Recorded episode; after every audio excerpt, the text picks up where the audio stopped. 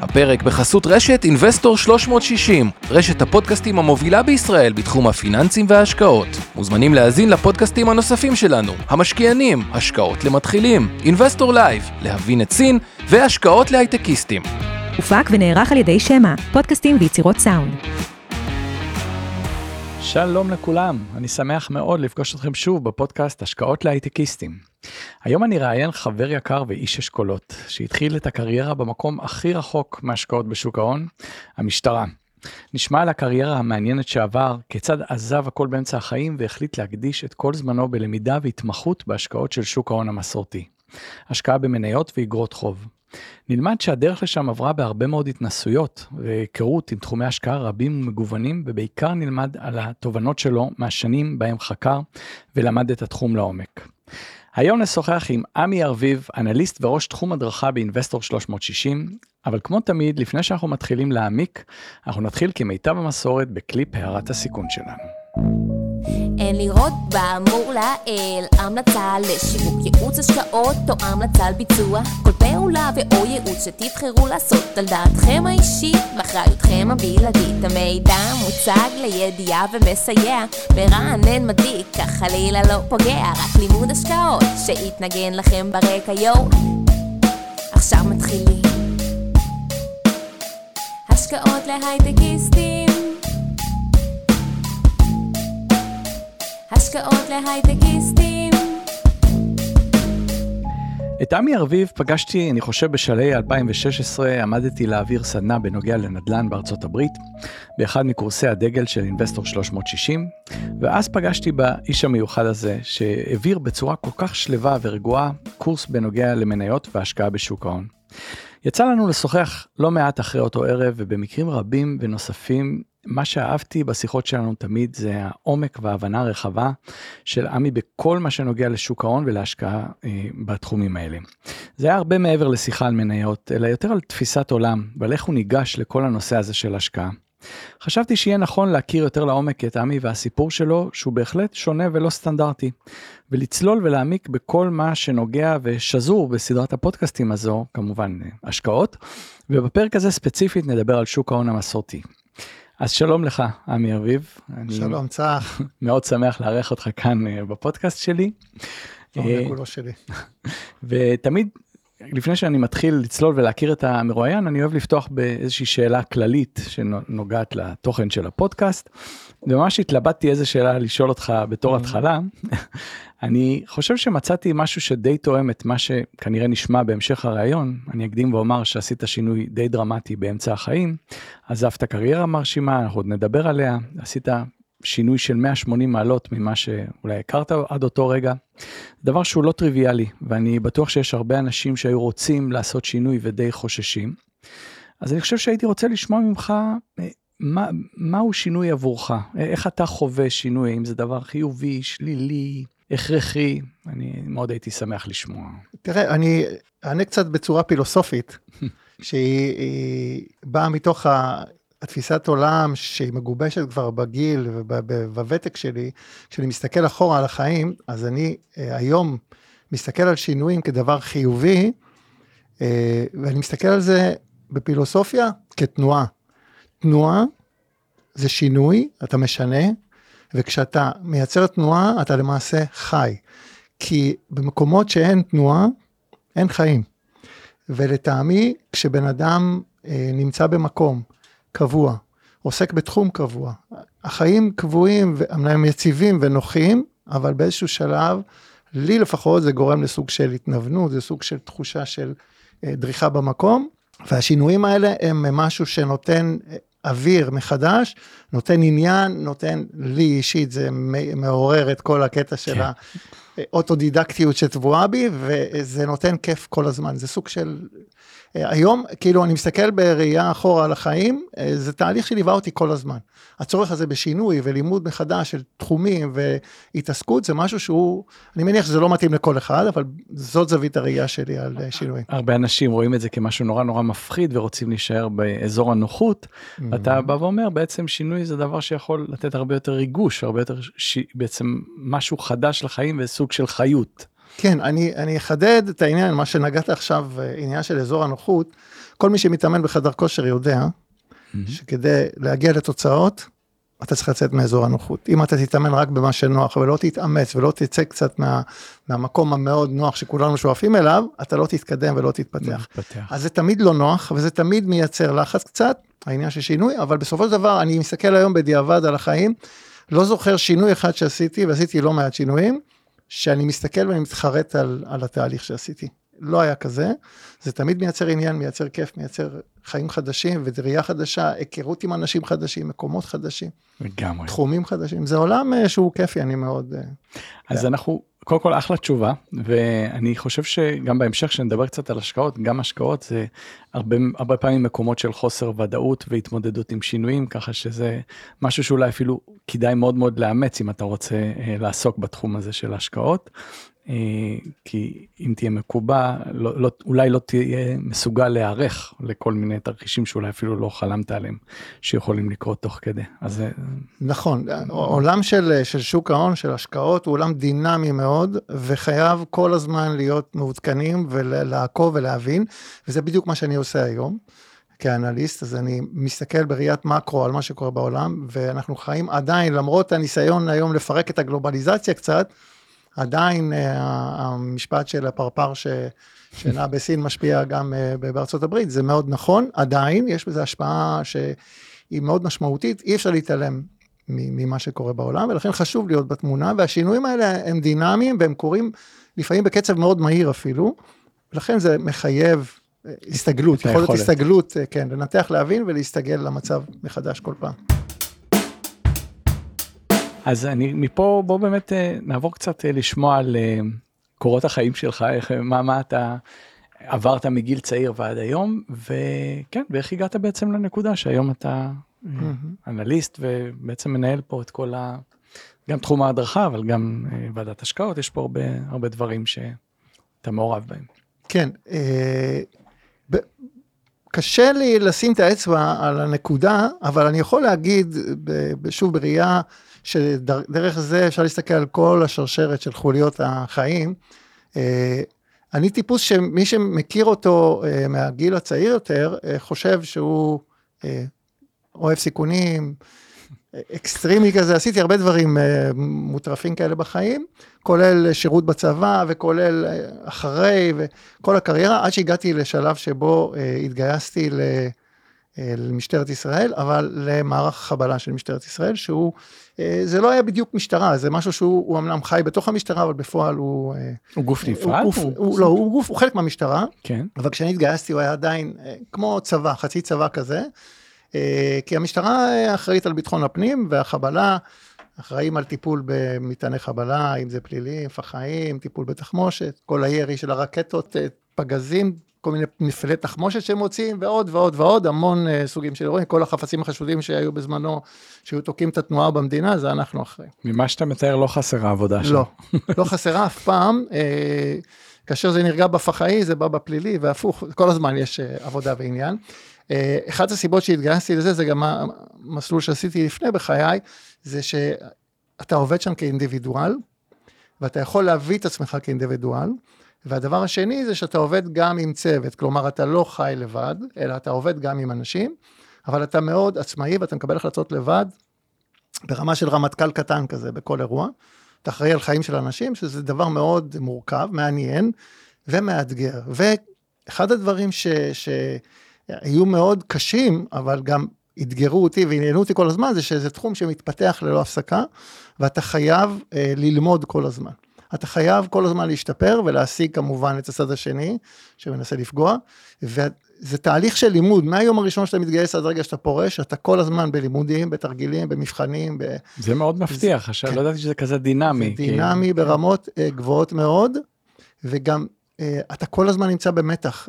יש משפט כזה שאומר שחבלנים יותר מפחדים מתרגילים מאשר מאירועים, כי כל הזמן מתרגלים אותם, וכל הזמן, אתה כל הזמן תחת לחץ של למידה, אבל זה מחייב, זה מחויב במציאות, כי אתה גם אחראי על החיים שלך, אבל גם של אזרחים, ואתה חייב להיות מחודד כל הזמן.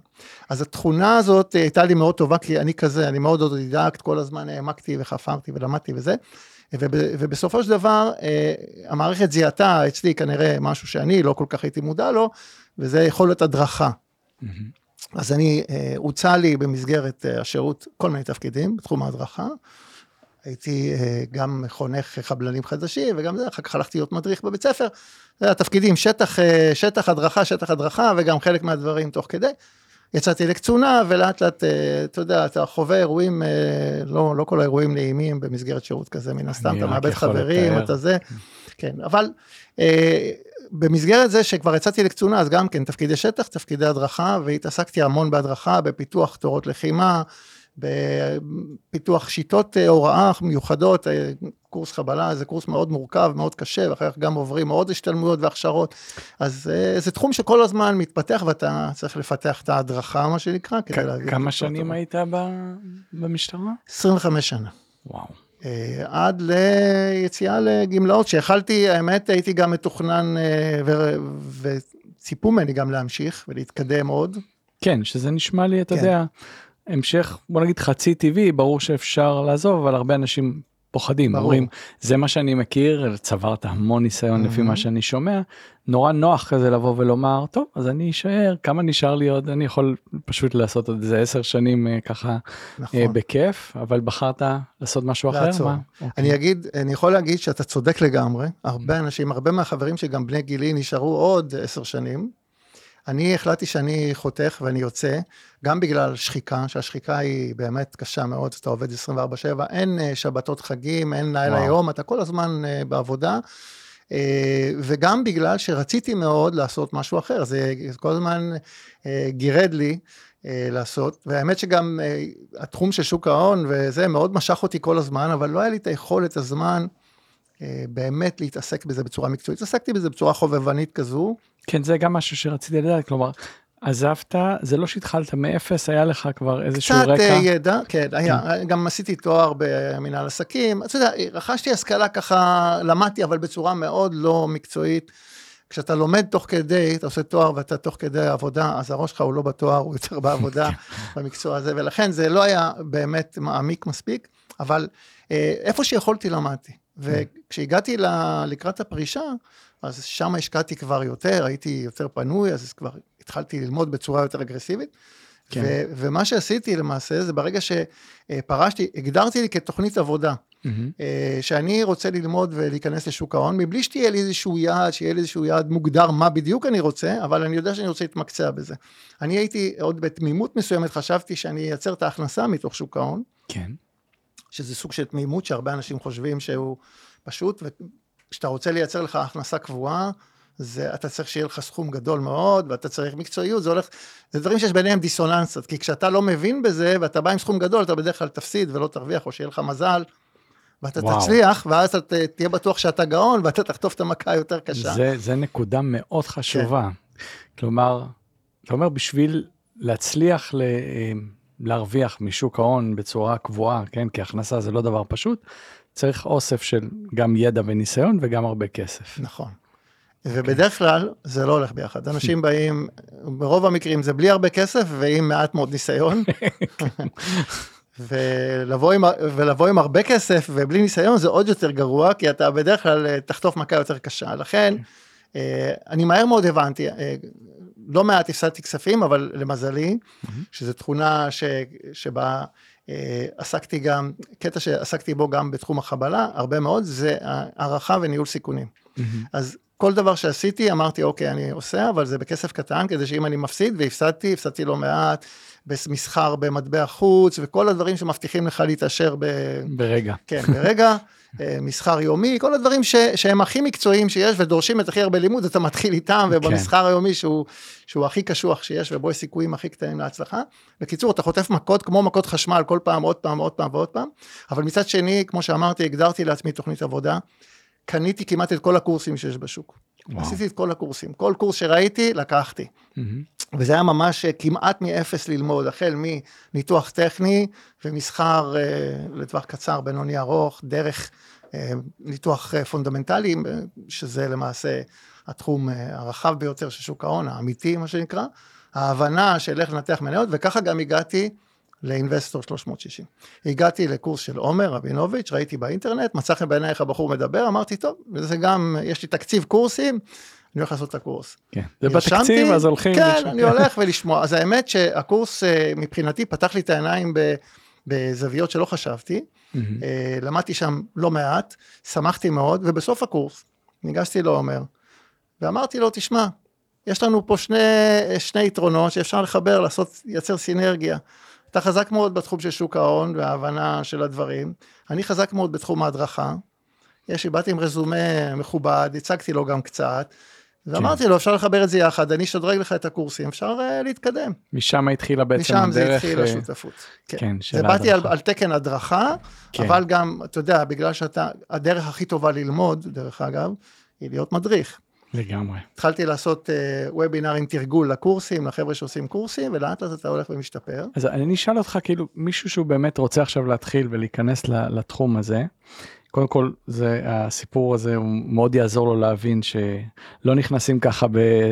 אתה יודע, התכונה שיש לכל מי שמתחיל זה אומץ, כי עוד לא יודע בעצם מה...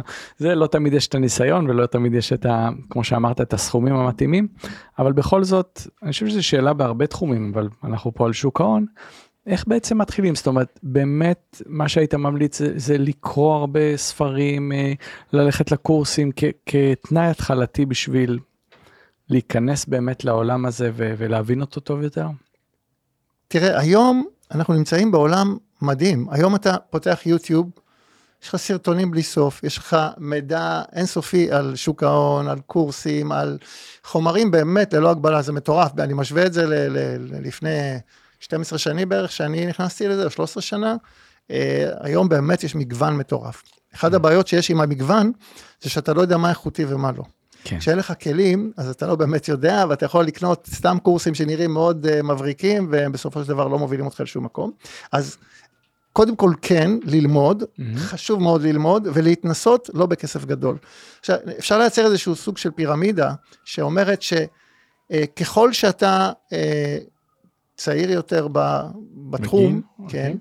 אז 아, בתחום, הסכומים בתחום. הגדולים יותר שלך, תשים אותם ב- ב- במקומות שבהם ינהלו לך את הכסף. את הסכומים היותר קטנים אתה יכול לקחת כדי להתחיל להתעסק ולאתגר את עצמך, לשים כסף במקומות שבהם מנהלים לך, ברמת סיכון שמתאימה לך כמובן, לא ניכנס לזה עכשיו, אבל באופן כללי, לא כל אחד מתאים לו רמת סיכון גבוהה או נמוכה, זה מאוד אינדיבידואלי, גיל, ותק וכך הלאה, ואיזה סכומים מדובר, אז... לתת למישהו לנהל לך את רוב הכסף, בוא נגיד, עיקרון פרטו, שמונים אחוז, עשרים אחוז, אז שמונים אחוז ינהלו לך, ו-עשרים אחוז תנסה לנהל בעצמך, כי לרכוש ניסיון פיזי, זה שונה לגמרי מאשר להתעסק בכל מיני דמויים, וכל מיני סימולטורים, כי זה נחמד, אבל זה לא באמת, אין את העניין של התחושות והרגש, וזה מאוד חשוב לעשות בעצמך. אני ממש אהבתי את התשובה הזאת, הקדימה את השאלה, אם עדיף לנהל לבד, או שמישהו ינהל עבורך את הכסף, ולא צפיתי באמת שזה לא שחור ולבן, אפשר לשלב, להגיד חלק מהכסף יהיה מנוהל, וחלק מהכסף אני משחק, ובאמת, לפחות בהתחלה, בגלל שכולם חוטפים מכות בהתחלה, זה זה... נכון. מתבקש, זה חלק מהניסוי וטעייה, עדיף לעשות את זה בכסף קטן ולא במרבית הכסף. כשאתה מדבר על לנהל, אתה מדבר על להשקיע נגיד בפוליסות חיסכון או קרנות השתלמות, או ממש ללכת למנהל תיקים ולהגיד לו, בוא אתה תנהל לי את ה... מה היית... תראה, יש היום מגוון אפשרויות, החל מקרנות נאמנות שהן מצוינות, חלק מהן מנוהלות, יש אפשרות ללכת לניהול תיקים, אפשר לשים בפוליסות חיסכון, קופות גמל, יש המון מכשירים היום, באמת מגוון עצום, וגם הכל זמין, ניתן לראות את המידע ברמה יומיומית, ואת ההישגים ואת ההשוואות בין, בין קרנות לקרנות, ניהול תיקים וכך הלאה. ככל שאתה מחזיק סכומים יותר גדולים, אני חושב שאתה היית רוצה שינהל לך מישהו בצורה יותר... אישית. כן, אישית. אבל... לא חייב, גם, גם בקרנות נאמנות פשוטות, אפשר להגיע לתוצאות מצוינות, וככל שאתה יותר אה, ותיק ויותר מבין, אתה יכול גם לפנות לניהול עצמי של קרן השתלמות, קופות גמל, איי אר איי מה שנקרא, ולייצר לעצמך מנגנון כבר שאתה מנהל אותו, אבל זה תהליך שלוקח זמן. אני לא מאלה שממליצים אחרי קורס של חצי שנה או שלושה חודשים, להתחיל לנהל לעצמך את כל הכסף, כן. כי זה לטעמי מוביל לטעויות, כי אתה לא מספיק מיומן להבין את השינויים בשוק ההון, ועד כמה השינוי הזה הוא דרמטי, וזה לא דרמטי, זה תיקון רגיל, וזה תיקון שמוביל. עלול להשפיע גם על המהלכים שאתה תעשה, ואם אתה לא מספיק מנוסה, אתה בהחלט יכול לעשות טעויות. אז באמת מי שרוצה להתחיל, אתה יודע, זו שאלה כזאת היא קצת קשה, כי אף אחד לא יודע לחזות, אבל בכל זאת, איך אתה רואה את שוק ההון, את ההשקעות היום, בתקופה הזאת, הרי מישהו רוצה לבוא, והוא חסך קצת כסף, והוא רוצה להשקיע, אנחנו נמצאים בתקופה של ריבית גבוהה, מדברים על מיתון, לא יודעים, יהיה, לא יהיה, האם זה הזמן הנכון, מתי הזמן הנכון להתחיל, עכשיו עוד שנתיים, לפני שנתיים, איך... איך היית מסתכל על זה? אני, אתה יכול לענות לי גם בצורה פילוסופית, כי זה מאוד קשה. כן. יום שלישי בבוקר תתחיל, זה לא, זה יהיה קשה. תראה, ההיכרות שלי משוק ההון, לאורך השנים, מלמדת שאין מצב שבו לא נכון להשקיע. אבל, אה, אתה צריך להבין את התמונה הכוללת. לדוגמה, אם היום, בדיוק כמו שציינת, הריבית עולה, היא גבוהה מאוד. והריבית דרך אגב, ברגע שהיא עולה, היא פוגעת במניות, כי היא מקשה מאוד על חברות, חברות משלמות יותר כסף על חוב, והאלטרנטיבה של אנשים לשים כסף בבנק, בפקדונות או בקרנות כספיות, או כל מיני מכשירים שנותנים ריבית בטוחה יחסית, הם מאפילים על המניות, למה לי להסתכן אם אני יכול לשים את הכסף במקומות בטוחים? אז דווקא בתקופה כזאת שבה הריבית עולה גבוהה יחסית, ואפשר לקבל תשואות יפות מאוד על, על מכשירים פיננסיים שהם לא מסוכנים, mm-hmm. אז יש לך אפשרות לה, להעביר כסף לס, לתחום הזה שנותן לך ריבית גבוהה, אתה יכול ליהנות מזה. זה לא הופך את שוק ההון לדבר שלילי, אז זה כן בהחלט זמן להשקיע, אם אתה חושש להשקיע במניות, אז תשים יותר באג"ח. דרך אגב, ככה בנוי, בנויות רוב הקרנות השתלמות והקופות גמל, הם משקיעים לך באחוזים מסוימים מניות, אחוזים מסוימים אג"ח, מתוך הבנה שהיום זה ככה, מחר זה משתנה. אז אנחנו לא רוצים להיות all in, אני בתפיסת עולם אף פעם, לא all in, all out, אלא עניין של מינון וניהול הסיכונים, בדיוק כמו בחבלה, שוק ההון זה המקום של ניהול סיכונים, וחייב להתאים את עצמך כל הזמן למצב. אם אני מזהה שיש היום ריבית אטרקטיבית שאני יכול לקבל ב- ב- בלי להסתכן בכלל, אין שום סיבה שאני לא אשים שם יותר כסף מאשר בדרך כלל, כן. כמו שהיה לפני שנתיים או שנה וחצי, שהריבית הייתה אפסית, והיית שם את הכסף פקדונות, אתה מקבל כלום. נכון. אז הכסף נדחף למניות, כי לא הייתה ברירה. היום יש אלטרנטיבה, אז חלק מהכסף יזרום באופן טבעי לשם. בהחלט יכול להתחלק, ולא חייב להיות דווקא פה או שם, כן. ובאמת כל מי שרוצה יכול להחליט, כי יש הרבה קרנות, וכל אחת יש לה תמיד קצת אחר, אז באמת להחלטה של כל אחד כמה סיכון הוא, הוא מוכן לקחת, ומה מה הסיכוי גם. נכון, יש, יש היום קרנות נאמנות שמאפשרות לך להשקיע מאה אחוז מנייתי, או מאה אחוז אג"חי, או שילובים כאלה ואחרים ביניהם, ורמת הסיכון שאתה רוצה, כשאתה תופס את הדברים, היא יכולה לאפשר לך, היום יש לך ממש את כל האפשרות, כל המגוון כן. שאתה יכול להשקיע. אז אתה בתפקיד שלך כאנליסט צריך בין השאר, אני מעריך, לנתח סיכויים וסיכונים כאלה, ולעזור בהחלטות, ואיפה לשים יותר את הכסף או פחות, ופה אני רוצה להבין, לפי, אתה יודע, יש המון שיטות, יש ניתוח טכני, יש השקעות ערך, מי, מה אני מאמין שלך, כלומר, מי ה... אחרי מי אתה הולך, כשאתה בנית בעצם את תפיסת ההשקעות שלך? תראה, כשאני מסתכל על כל הכלים שרכשתי לאורך השנים, ואני לא מזלזל באף אחד מהם, אני גיבשתי קונספט שאיתו דווקא, דרך אגב אני עובד, כלומר זה בדיוק השיטה שבה אני עובד, הקונספט הוא קודם כל פונדמנטלי, כלומר כשאני קונה נייר ערך, אז אני לומד אותו, מבין אותו, מאמין שיש בו ערך שאמור לעלות גם לאורך השנים, ואחר כך אני מסתכל עליו גם בהיבט הטכני, כלומר ניתוח טכני, יש הרבה שפוסלים, ובאופן אבסולוטי, זה שני מחנות, פונדמנטלי וטכני, אלה אומרים, הטכני, התפיסת עולם אומרת, ניתוח טכני, מבטל את הצורך ללמוד פונדמנטלי, mm-hmm. כי בטכני אתה מזהה את התנועה של המחיר, ואתה סוחר על פי תנועת המחיר, ויש את הפונדמנטלי שאומרים, ניתוח טכני זה גיבוב של שטויות, זה סתם קווים שאין להם שום משמעות, תהפוך את הגרף, תראה אותו דבר וכאלה, כל אחד רואה את זה בדרך שלו. אני מאמין כמו בכל דבר, כמו שהבנת עד עכשיו, בסינרגיה, כלומר ליצירת מצב שבו אני מזהה נייר פונדמנטלי, ובדרך כלל תפיסת העולם שלי היא מבוססת על השקעות ערך, כלומר, שזה... בנג'מין גרהם, mm-hmm. שהוא המורה של וורן באפט, הוא למעשה המציא שיטת השקעות הערך. אוקיי. Okay. כשהרעיון, הקונספט הוא לקחת חברה, לנתח אותה, להבין האם היא שווה את המחיר שבו היא נסחרת כרגע, או שהיא זולה יותר או יקרה, כן. ואם היא מוצא שהיא זולה או מעניינת, מאמין בה, אז הוא משקיע בה לאור זמן, זאת התפיסה ממש בפשטות של השקעות ערך, כן. והיא לא מסובכת מאוד דרך אגב, ברגע שזיהיתי חברה כזאת, ואני מסתכל על, אחרי שהחלטתי שפונדמנטלית היא מעניינת, אני מסתכל על הגרף שלה, mm-hmm.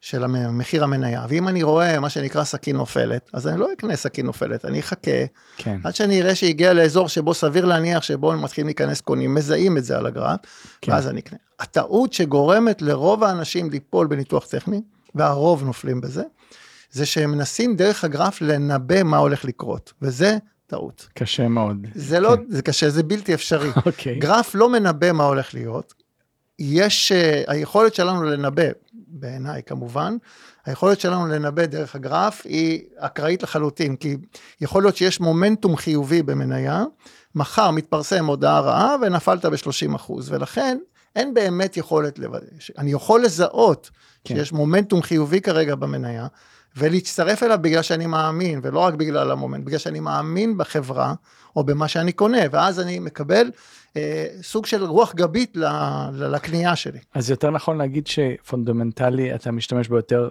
להסתכל על טווח ארוך, קודם כל להבין אם אתה רוצה או לא רוצה להשקיע, והטכני הוא יותר בטווחים הקצרים יותר, להבין אם זה התזמון הנכון בדיוק להיכנס, או אולי להמתין טיפה, אבל עדיין בראייה ארוכת טווח, אתה מאמין במניה בגלל הניתוח. כן, אני אחדד, אני לא אקנה מניה, רק בגלל שהיא כרגע במומנטום חיובי בגרף, אוקיי? אני כן אקנה, אם אני מאמין בחברה וחושב שיש בה ערך לטווח הארוך יותר, ואני גם מזהה בגרף שהיא כרגע נמצאת במומנטום חיובי, או שהיא בנקודה שמנה יכול להתפתח. אז אם אני מבין נכון, וזה גם עוד שאלה, כי אני בטוח שיש הרבה אנשים, אתה יודע, שמשקיעים ויש מיליון דרכים, יש את משקיעים ארוכי הטווח, שאומרים, אני בונה תיק פה לשנים, ויש כאלה שרוצים לעשות את הרווחים המהירים. אם אני מבין ככה בין המילים, אתה יותר שחקן של טווח ארוך, ופחות משחק של טווח קצר, או בכלל איך אתה מתייחס ל... גישה שונה בין, נגיד יש מסחר יומי, יש באמת דברים שהם... אז כמו שהבנת, אני גם מזל מאוזניים, זה כל הזמן מאזן. אני עוסק גם בהשקעות ערך, אבל גם פרטו, שמונים עשרים. אוקיי. שמונים אחוז מהתיק שלי, באופן אישי, הוא מושקע לטווח ארוך, מניות, אג"חים, כל מה שאני חושב רואה לנכון, לטווח ארוך. עשרים אחוז מסחר. אני מאוד אוהב מסחר, זה החל מחוזים עתידיים, ודרך מניות לטווח קצר בינוני, mm-hmm. כן, יש הזדמנויות כאלה ספקולטיביות שהן כיפיות, לא תמיד אתה מרוויח, לפעמים אתה גם חוטף מכות לא נעימות, אבל באופן כללי, זה משהו שמאתגר קצת את המוח, מעניין ועושה כיף, מכניס צבע, כן, אבל אני בטח לא, וזה שוב חוזר לעניין המינונים, לא ישים שם, סכומים גדולים מאוד על מסחר לטווח קצר, כי, כי סטטיסטית, לא ניכנס לזה יותר מדי, סטטיסטית, הסיכוי שלך להרוויח בטווח קצר הוא פחות מאשר בטווח הארוך.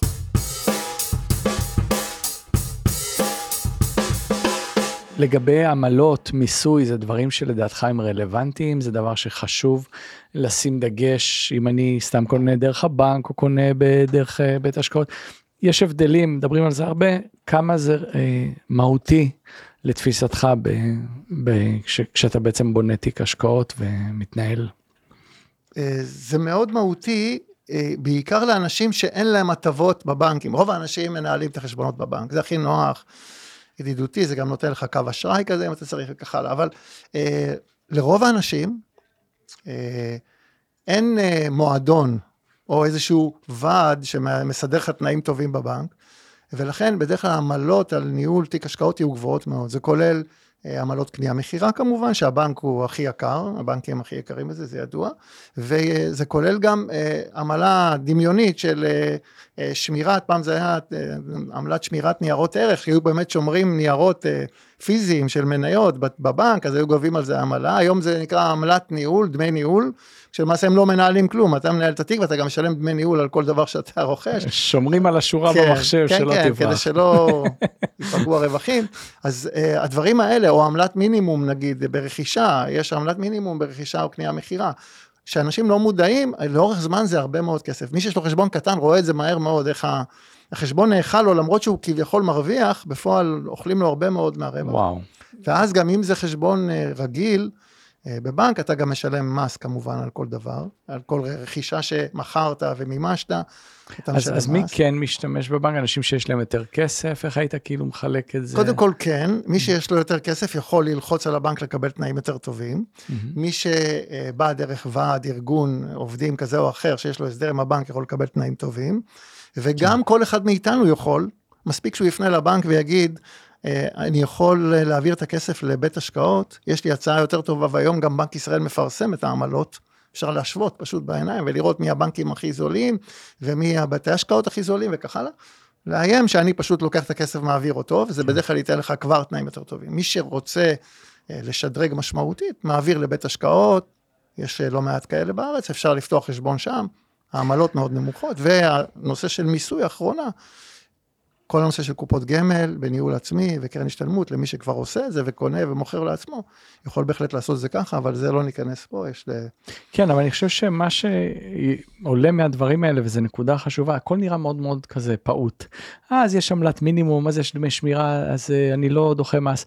בסוף, כשאתה אוסף את כל הדברים האלה, אם אתה כן מדייק בניואנסים הקטנים האלה, זה הופך להיות משהו שהוא יכול להיות מאוד מאוד משמעותי, במיוחד לאורך זמן. בהחלט, אתה... בהחלט, בתקופות שבהן התשואה על השוק היא לא גבוהה, זה יכול לאכול לך חלק משמעותי מאוד מה, מהתשואה, אוקיי? ולכן כן שווה לתת איזה תשומת לב, להגיד שאני מתעלם מעמלת מינימום של שלושים וחמישה שקלים בקניית מניה, יכול להיות קטן באמת פה ושם, אבל כשקונים הרבה בכמויות גדולות, זה משמעותי, כי בסוף הרווחים, ועוד יש עליהם מיסוי, כאילו בסוף יש הרבה שותפים לרווח שלך, אם יש רווח, וגם עם תשלומי עמלות, וגם מס רווח, אז בסוף אתה צריך להגיע לאיזושהי תשואה, מעניין מאוד. אני רציתי לשאול אותך, אתה יודע, אני מדבר המון על שוק ההון, אני בגדול איש נדל"ן, אני מתעסק הרבה עם נדל"ן, מאוד מאמין גם בשוק ההון, אני חושב שנכון לפזר, אבל אני כן נשאל בכל זאת, למה להתחיל בשוק ההון ולא נגיד בנדל"ן בתור התחלה? אני, אני יכול להעיד על עצמי, אני לא יכול להגיד לכל אחד מה לעשות, אבל על עצמי, כשאני פרשתי, קיבלתי קצת כספי פיצויים וכך הלאה, התלבטתי עם העניין, כי הרוב נוהגים לקחת את כספי הפיצויים שלהם ולהשקיע בנדל"ן, וזה גם, עשיתי עסקאות נדל"ן עוד כשהייתי... צעיר יותר, קצת, קצת ספקולטיבי, קצת זה, אבל זה היה ממש הישרדותי, לא הרבה מעבר לזה. כשפרשתי, ההתלבטות הזאת עמדה מולי, כן? אבל מצד שני, מצד אחד זה מאוד מפתה לקנות, ויש לך שכירות ושקט, וכנראה עליית ערך של הנדל"ן, וזה מצד שני, זה לקחת את הכסף שיש לי, ומה שנקרא לקבור אותו בקירות. כן. וכל ההון שלך שם, ואם אני רוצה עכשיו להתעסק בשוק ההון, אז אני לא יכול, אין לי מעשה מספיק כסף כדי לעשות את זה. והכסף לא נזיל, זה הכי חשוב. כשאני רוצה, ואני בגיל שעדיין צריך הוצאות וכך הלאה, ילדים, עניינים, אתה, אתה צריך למכור את הבית כדי להוציא את הכסף, זה לא באמת. לכן, אני לא נגד נדל"ן, אני מאוד בעד, ואני חושב שזה נכון גם בתקופות טובות, לזהות הזדמנויות ולעשות את זה, אבל אתה צריך שיהיה לך מספיק כסף בצד כדי לעשות את זה. אם אתה יכול להרשות לעצמך, מצוין.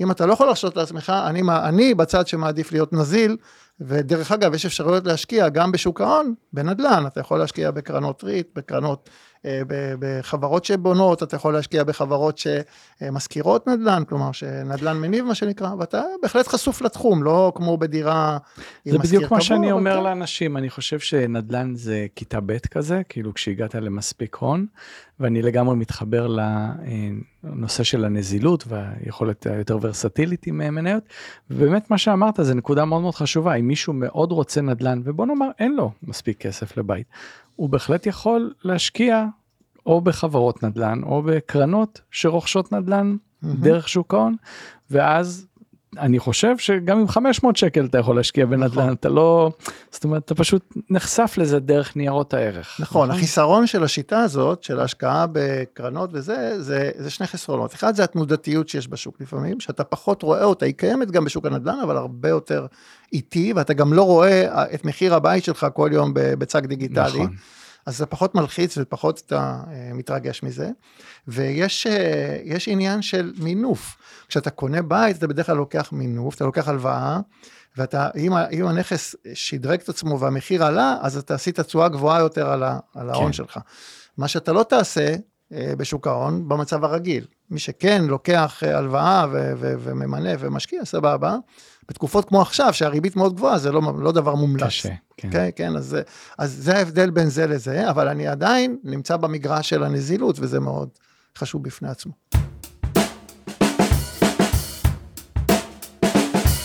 איך מתחילים? למי פונים? מה היית ממליץ למישהו שעכשיו אומר, אוקיי, הבנתי, זה מאוד מעניין אותי, אני רוצה להתחיל להשקיע. מה... תראה, אני לא אובייקטיבי. אוקיי, כן. סך הכל אני מאינבסטור שלוש מאות שישים, אבל uh, אני חושב, ה- האתר של אינבסטור, שזה בית uh, להרבה מאוד משקיעים, אפשר למצוא בו כמעט הכל. יש שם החל מקורסים, uh, שהם באמת, מקורסים uh, שהם uh, הוליסטיים, כמו קורס, למשל יש קורס שנקרא קורס שוק ההון שלוש מאות שישים, שזה באמת יסתכל על כל שוק ההון, mm-hmm. ברמה הרחבה ביותר, זה עושה גם בנושא של פנסיה, איך לנהל נכון קרנות פנסיה, איך לנהל uh, את, את הכספים ארוכי טווח שלנו, עד לרמה של רזולוציה של אגרות חוב ומניות בארץ, בחול, כלים להתנהלות כללית כזאת וכוללת, שמאפשרת לך הבנה רחבה של שוק ההון, וכלים טובים להתחיל בהם. לדעתי זה קורס, אני לא מכיר קורס כזה, יכול להיות שיש, אני לא מכיר את כולם היום, כבר יש הרבה מאוד, אבל זה מקום טוב להתחיל בו. כן. מי שרוצה להתמחות, גם יש שם קורסים בנושא של וול סטריט, למשל, okay. גם טווח ארוך, השקעות, וגם קורס לטווח קצר בינוני. שזה קורס המשך, או שפשוט אם מישהו רוצה, אומר לא אני חייב. רוצה להתמחות מי בארצות שרוצה, הברית? אז... כן, מי שרוצה להתמחות קצת יותר, ולהשקיע בארצות הברית, אז הקורס וול סטריט נותן כלים מצוינים. הקורס לטווח קצר, וול סטריט פרו, זה, זה השקעה, זה מסחר בארצות הברית, לטווח קצר בינוני, מה שנגעתי לפני, עניין המינונים, ומי שזה מעניין אותו ורוצה להתעסק, והם לא תלויים אחד בשני דרך אגב, ויש כן. יש קורסים על נדל"ן, יש שם, יש שם קורסים טובים, שיכולים לעזור אה, מאוד, להיכנס לתחום, ובעיקר יש סקירות, אה, שהן חינמיות, באינטרנט, אנחנו משדרים, אה, בכל הרשתות, בכל הערוצים, כן. אה, סקירות חודשיות, שיחות של אה, עומר עם אבנר, אה, כל שבוע מארחים פה מישהו, להיכנס לתחום. אתה פעם ללמוד. בחודש, נכון? אני פעם בחודש סקירה? מעביר סקירה, כן, מוציא סקירה כתובה, ומעביר גם אה, וובינר, מרתק, כן? יצא לי לראות uh, לא מעט כאלה, ממש מרתק, מאוד מאוד מומלץ, באמת למי שרוצה לקבל יותר ידע ולהיכנס לאט לאט לעולם הזה. כן. יש גם פודקאסט של הסקירה החודשית, שיוצא, של הוובינר למחרת, אה, שהוא מתומצת יותר, יותר קצר למי שפחות יכולת לראות, אה, ובקיצור יש חומרים המון, טובים וחינמים, שמאפשרים באמת uh, להתחבר, ומי שרוצה ללמוד יותר ולהתמקצע, לקחת קורס, יכול להיות אצלנו, יכול להיות במקומות אחרים, אבל ללמוד, זו ההמלצה הכי חזקה שיש לי, פשוט ללמוד, ללמוד, ללמוד, לקחת את הזמן, ולאור הזמן צוברים מקצועיות, וצוברים ידע, שזה בסוף בא לידי ביטוי, אי אפשר שזה לא יבוא לידי ביטוי, זה חוקיות של החיים. אז הגענו באמת לסיום הפרק, אני נוהג לשאול את המרואיינים, לבקש שלושה טיפים פרקטיים, ככה בהקשר של השקעות. אני חושב שמה שאמרת עכשיו זה כבר טיפ, mm-hmm. מאוד מאוד חשוב כן. ללמוד ולהשקיע ולא להיכנס.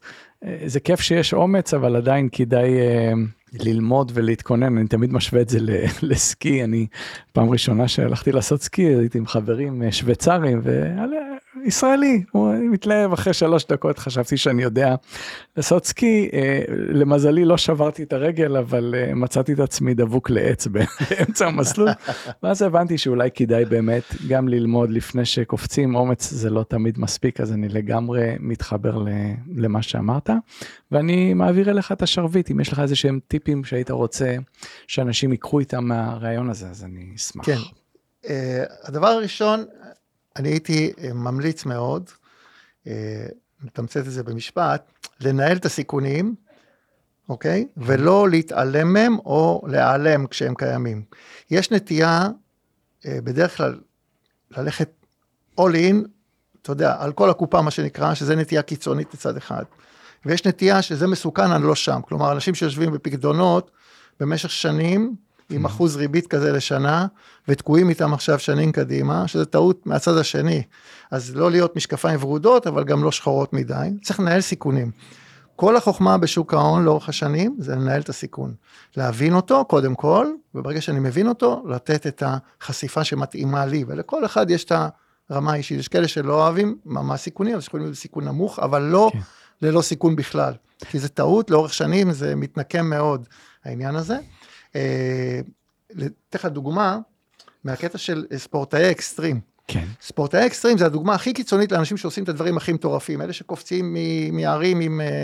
עם חליפה של גלישה, בלי מצנח, כן, כל מיני טירופים כאלה, ואחד הדברים, אחד הפרויקטים שעשינו בחבלה, דרך אגב, בזמנו, זה היה לקחת את הנושא הזה, של האנשי האקסטרים האלה, היה בחור בארץ מפורסם מאוד, שהיה עושה כל מיני כאלה דברים, ולראיין אותם ולראות מה, מה עומד מאחורי, ומסתבר, גילינו, שזה לא אנשים מוטרפי סיכון בלבד, אלא הם עושים עבודה מדוקדקת מאוד, של ניתוח הסיכונים, ואיך אני מתגבר עליהם, איך אני מונע מעצמי פגיעה, כלומר, איך אני מסיים את הסשן הזה כשאני בחיים ולא נהרג, כי הם עושים דברים מאוד מסוכנים, כולל נהגי מרוצים וכל מיני כאלה, אתה יודע.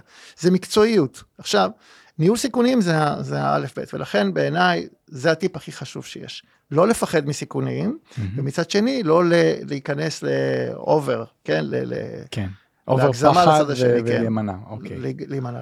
דבר שני, שהייתי אומר, ממליץ מאוד, זה ללמוד, כמו שדיברנו קודם, ללמוד, כשללמוד, הכוונה היא שבסופו של דבר, אני לא אקנה, תראה, נעשה את זה פשוט, אני יכול להיכנס היום לאינטרנט, כל אחד יכול להיכנס, לחפש המלצות לקנות, המלצות למניות, בארץ או בחול, יש מלא המלצות, ברשתות החברתיות, של אנשים שכל הזמן ממליצים, ודרך אגב, אנשי מקצוע מהשורה הראשונה, והאנליסטים מבתי ההשקעות שמפרסמים, וכך הלאה, יש מלא המלצות כאלה. מה הבעיה עם זה? שאם אני קונה המלצה של מישהו, ולא מבין מה אני קונה, כי בגלל שהמומחה אמר, קניתי המניה, לצורך העניין מדובר במניה, עלתה חמישה, עשרה אחוז, אני מאוד מבסוט, ואז היא מתחילה לרדת. וכשאתה לא מבין מה קורה, אז אתה מתחיל להילחץ ולעשות טעויות. אם המניה ירדה עכשיו ב-עשר, חמש עשרה, עשרים אחוז, ואתה לא מבין למה היא יורדת, מה קורה, האם הוא טעה בערכה שלו, או שקורה משהו שהוא לא קשור למניה בכלל. כן, פתאום האחריות היא עליך, למרות שאתה בכלל בחרת. אתה לא מבין, אתה שמחת על הבחור שיגיד לך, או על האנליסט הזה, ואתה עכשיו מוצא עצמך בפלונטר, ברחת, במקרה הטוב יצאת בהפסד קטן, או ברווח קטן. כן, איבן כזה, ברייק איבן, כן. ואחרי חודש אתה מסתכל וקורא מה שתמיד קורה, אחרי שיצאת, אתה מסתכל, המניה קפצה ב-ארבעים עד חמישים אחוז, והוא, הבחור צדק, אבל לא היה לי את השרירי בטן להחזיק מעמד, כי לא הייתי בטוח ולא הבנתי מה אני קונה. ברגע שאני מבין, אז הפחד הוא מתנהל אחרת לחלוטין, ההתעסקות בזה היא שונה לגמרי, והביטחון שאתה מתמודד, הוא, הוא אחר, ולכן זה סופר חשוב. חוזרים לנקודה כן. הראשונה, שבאמת ללמוד ולהבין מה אנחנו עושים, ולא לסמוך רק על איזושהי המלצה כזו או אחרת, כמו שאמרת, יש גם אנשי מקצוע מאוד מאוד מפורסמים, גם הם א' יכולים לטעות, הם לא תמיד יהיו שם כשמשהו קורה, ויכול להיות שהם צודקים, אבל אתה לא תשרוד את זה, כי אתה תברח באמצע. נכון. ממש מתחבר לזה. הדבר השלישי, או האחרון, שאיתו אני אסכם, שכשמדברים על מניות, יש איזה סוג של תפיסה, שכולם ככה פחות או יותר מסתכלים עליה, מניה זה מכשיר ספקולטיבי, שיכול לעלות מאוד ויכול לרדת מאוד, נסחר בשוק, זה דבר שהוא, אם אנחנו משנים את נקודת המבט, ולא מסתכלים על מניה כמניה, כמשהו שכל הזמן עולה ויורד, בהתאם למצב רוח של השוק בעיקר, אלא מסתכלים, על זה שכשאני קונה מניות, אני למעשה נכנס בשותפות לחברה. אם היום יבואו ויגידו לי, בוא תקנה מניה של אפל, mm-hmm. או בוא תהיה שותף לחברת אפל, ההתבוננות שלי תהיה שונה. כשאני מסתכל, אני מוכן להיכנס בשותפות עם אפל, ברוב המקרים אנשים יגידו, כן, בטח, אני מוכן, מציעים לי וזה, להיות שותף, וזו חברה רצינית וזה. לקנות מניה, פתאום מתחילים להסתכל על זה אחרת. לא יודע, היא יורדת, היא עולה, היא זה. ההתבוננות הזאת, על מניה, כי על מכשיר ספקולטיבי בלבד, היא, אפשר להגיד שזה שורש הטעות. התפיסה של בנג'מין גרהם, וורן באפט אומרת, וורן באפט מחזיק מניות במשך שלושים שנה, הוא לא מוכר, הוא מחזיק אותם, ש... מניית קוקה-קולה לדוגמה, או מניות מהסגנון הזה, הוא מחזיק שנים על גבי שנים, כן. כי הוא מבחינתו קנה שותפות בחברה, הוא גם קונה בסכומים גדולים מאוד, אבל הוא לא התחיל משם, הוא התחיל גם בקטן. כן. הוא קונה שותפות בחברה, ומבחינתו זה לא משנה מה כרגע השוק חושב, השוק כרגע היום מבועס, אז הוא מוריד מחיר המניה, מחר הוא באופוריה, הוא מעלה אותה, לא רלוונטי, אני שותף בחברה, בדיוק. יש לי, יש לי שותפות, זה לא וואו. מעניין אותי מה השוק חושב על זה, זה, ברגע שמבינים את זה, ומתחילים להסתכל על זה ככה, אז הבורסה נראית אחרת, מחיר המניות נראים אחרת, הכל נראה אה, שונה, וזה בהחלט יכול לתת אה, רוגע נפשי גם בהשקעות, ולא כל הזמן להיות סביב המסך. אני ממש ממש אהבתי את הטיפים האלה, אני חושב שהם ממש טיפים חזקים, וגם רואים שזה בא מתוך ניסיון ומתוך הבנה עמוקה. אז באמת, עמי, הגענו לסיומו של הפרק, רציתי להגיד שהיה תענוג וכיף גדול לארח אותך. גם לי, תודה. אני רוצה להודות לך בשם המאזינים, גם על הסיפור שלך, גם על הניתוחים שאתה עושה. אני באמת, כמו שאמרתי, אני מאוד מאוד אוהב את תפיסת העולם שלך לגבי השקעות. אני חושב שבסופו של דבר זה לא סתם קנייה ומחירה, יש כאלה יותר טובים, פחות טובים, תמיד מעניין אותי לראות את תפיסת העולם, ובאמת איך אנשים ניגשים להשקעות. וכמובן על הקורסים, זה גם הזדמנות לומר שלפודקאסט הזה אנחנו נצרף לינק, ובהחלט אפשר להשאיר פרטים, כל מי שמתעניין או בקורסים או במידע נוסף בתחום הזה, מוזמנים להשאיר שם את הפרטים ויחזרו אליכם. אני אמרתי את זה גם בפודקאסטים קודמים, אני חושב שהקסם שלך וגם של מרואיינים אחרים שלי, זה לא רק התכנים שעולים, אלא מעין סוג של שליחות שלקחת על עצמך פה להדריך ולהוביל דור שלם של משקיעים mm-hmm. צעירים, ואולי תצליח לחסוך מהם כל מיני כאבים על הדרך ש... שהרבה מאיתנו חווים, אם אנחנו לא עושים את זה בצורה מסודרת. אז אני באמת רוצה לאחל לך בהצלחה, בעשייה המדהימה שלך, ואני ממתין בקוצר רוח למפגש הבא שלנו. תודה רבה, צח. אני רוצה להודות לכל מי שהאזין לנו, ואם אהבתם את הפרק הזה, אני מזכיר לכם ללחוץ על פולו באפליקציית הפודקאסטים שלכם, כדי להישאר מעודכנים. אתם מוזמנים להצטרף לעוד אנשים שעוברים את התהליך הזה ביחד בקבוצת הפייסבוק שלנו שנקראת לצאת מכלוב הזהב. תודה רבה לטובה שימנוב ואורי תולדנו משם הפודקאסטים. אני צחי איציק, תודה על ההאזנה ולהשתמע בפרקים הבאים. מעוניינים ללמוד יותר על עולם ההשקעות? האזינו לפודקאסטים נוספים שלנו. המשקיענים, אבנר סטפק ועומר רבינוביץ' בתוכנית אקטואלית עם כל מה שחם בעולם ההשקעות. Investor שלוש מאות שישים לייב, אורן ברסקי ועומר רבינוביץ' מארחים את בחירי שוק ההון ומבינים את הטרנדים החשובים לשנים הקרובות. להבין את סין עם יובל ויינרב, עם כל מה שרציתם לדעת על הענקית מהמזרח. השקעות להייטקיסטים עם צח איציק שיבנה איתכם תוכנית כלכלית להגשמת החלומות שלכם, והפודקאסט ההשקעות למתחילים לכל מי שעושה את צעדיו הראשונים בעולם ההשקעות.